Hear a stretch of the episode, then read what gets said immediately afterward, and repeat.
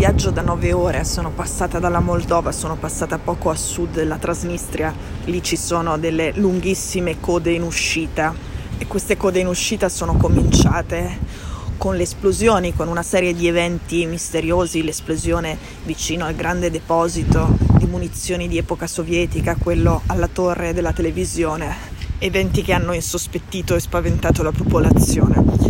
Poi sono arrivata in macchina ad Odessa, ho fatto tappa ad Odessa e adesso sto prendendo un treno per Dnipro. Mi sposto verso il Donbass e questa sarà una trasferta nell'est dell'Ucraina.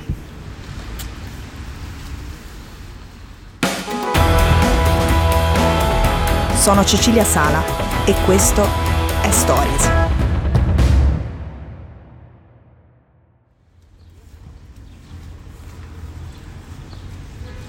Nell'est dell'Ucraina e per la precisione nel nord-est è arrivato un personaggio interessante. Lui si chiama Igor Volobuev, è ucraino, è nato nella regione di Sumi, appunto questa regione nel nord-est del paese ed è tornato lì da poco.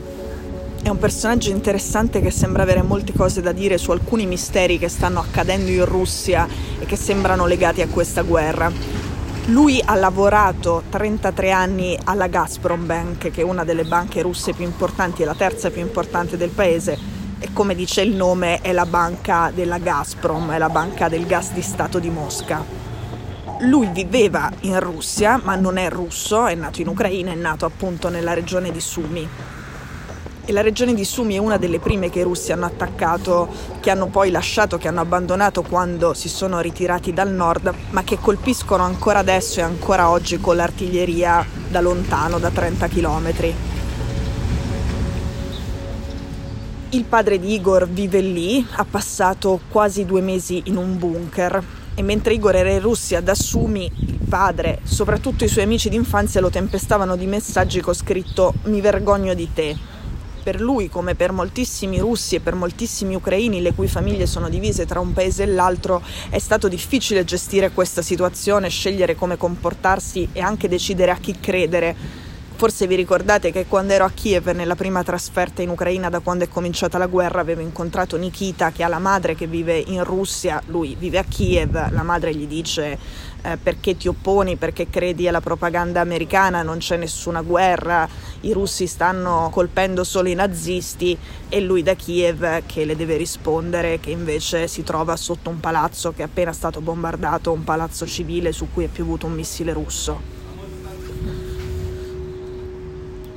Ma torniamo al caso di Igor. Lui alla Gazprom parte dal basso, poi con il tempo fa carriera Alcuni hanno scritto che era il vicepresidente, in realtà era il vice direttore del reparto che si occupa delle comunicazioni e delle pubbliche relazioni. Era comunque un dirigente importante, guadagnava bene e in Russia aveva una famiglia. Poi è sparito ed è ricomparso in Ucraina a combattere. Igor ormai ha rilasciato tre interviste, la prima l'aveva rilasciata a Insider e lì diceva di essersi iscritto ai gruppi di difesa territoriale i terroborona, i gruppi di civili che in Ucraina combattono al fianco dell'esercito. Igor ha detto che rimarrà in Ucraina fino alla vittoria e poi che il suo ritorno a casa è una missione di colpevolezza, che suo padre ha rischiato di essere ucciso, che i suoi amici più stretti erano terrorizzati e in pericolo e che lui si sentiva doppiamente, anzi tre volte in colpa perché lui è ucraino è un senso di colpa che covava da tempo e che è dovuto a varie cose che lui ha fatto, ha dovuto fare, ha accettato di fare nei suoi più di 30 anni passati in Russia con un ruolo di peso, con un ruolo importante. Lui appunto si occupava di pubbliche relazioni per la Gazprom Bank, ma il suo obiettivo non era fare pubblicità ai servizi bancari o al gas russo. Il suo compito era demolire l'immagine dell'Ucraina, demolire l'immagine del suo paese in particolare dell'economia e dei servizi ucraini e nello specifico il messaggio e questa pubblicità doveva rivolgersi a noi europei, ai clienti del gas. Igor dice, dovevamo raccontare che la rete ucraina è messa male, che i tubi erano marci e che rimetterli a posto era troppo costoso, che era meglio lasciar perdere. E ci siamo riusciti. Alla fine il transito del gas è stato ridotto e oggi l'Ucraina ci guadagna una cifra ridicola, cioè ci guadagna non più di 3 miliardi di dollari all'anno. Adesso lui tra i manager pubblici e gli ufficiali russi non è il solo ad essere scappato dalla Russia da quando è cominciata la guerra ed era già successo con un inviato speciale di Putin, quindi un pubblico ufficiale, e poi con altri due top manager di partecipate pubbliche.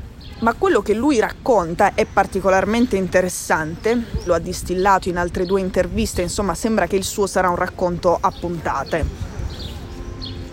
A proposito dei misteri che citavo all'inizio, per esempio Igor dice che ci sono delle morti molto sospette tra gli oligarchi russi in questo momento. Parla in particolare di due di loro e dice che non sono credibili come casi di suicidio. Una premessa. Appunto, da quando è cominciata la guerra sono morti diversi oligarchi, in alcuni casi insieme alle loro famiglie, e c'era stato anche il caso dell'avvelenamento di Abramovic. Insomma, è un fenomeno abbastanza diffuso e abbastanza inquietante. Partiamo dal primo caso di cui parla Igor. Si tratta della morte dell'ex vicepresidente della Gazprom Bank. Sia lui che la moglie che la figlia il 18 aprile sono stati trovati morti nel loro appartamento a Mosca. Meno di 24 ore dopo, un ex manager molto importante di un altro colosso energetico russo, anche lui viene trovato morto insieme a sua moglie e sua figlia e vengono ritrovati in una casa in Spagna, in entrambi i casi la polizia dice che sono due casi di omicidio-suicidio, ma lui dice che è abbastanza evidente che invece siano stati assassinati. Cito. È difficile credere che il primo abbia sparato a sua figlia di 13 anni, a sua moglie e poi si sia suicidato. Quella non sembra una scena del delitto ma una messa in scena, gli sembra ancora più strano che solo un giorno dopo ci sia un caso quasi identico, un altro oligarca che ammazza la famiglia a pugnalate e poi si impicca. Questo secondo caso a Lloret de Mar, che è una piccola città spagnola molto frequentata dai russi. Lui non dice altro ed è tornato a combattere in Ucraina e dalla parte dell'Ucraina. Ma la storia di Igor Volobuev non è interessante solo perché è un dirigente di una partecipata pubblica di Mosca che dopo 33 anni torna in Ucraina a combattere contro i russi, ma è interessante per quello che lui sa stare succedendo dentro una cerchia nelle elite che hanno il potere in Russia, che lui sta raccontando poco alla volta e che noi continueremo a seguire. Io userò questi giorni, il weekend, per arrivare in Donbass e noi ci sentiamo lunedì.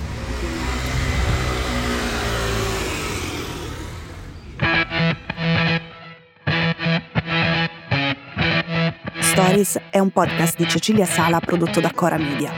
La cura editoriale è di Francesca Milano.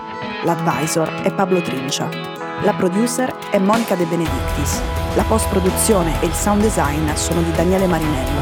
La sigla e la supervisione del suono e della musica sono di Luca Micheli.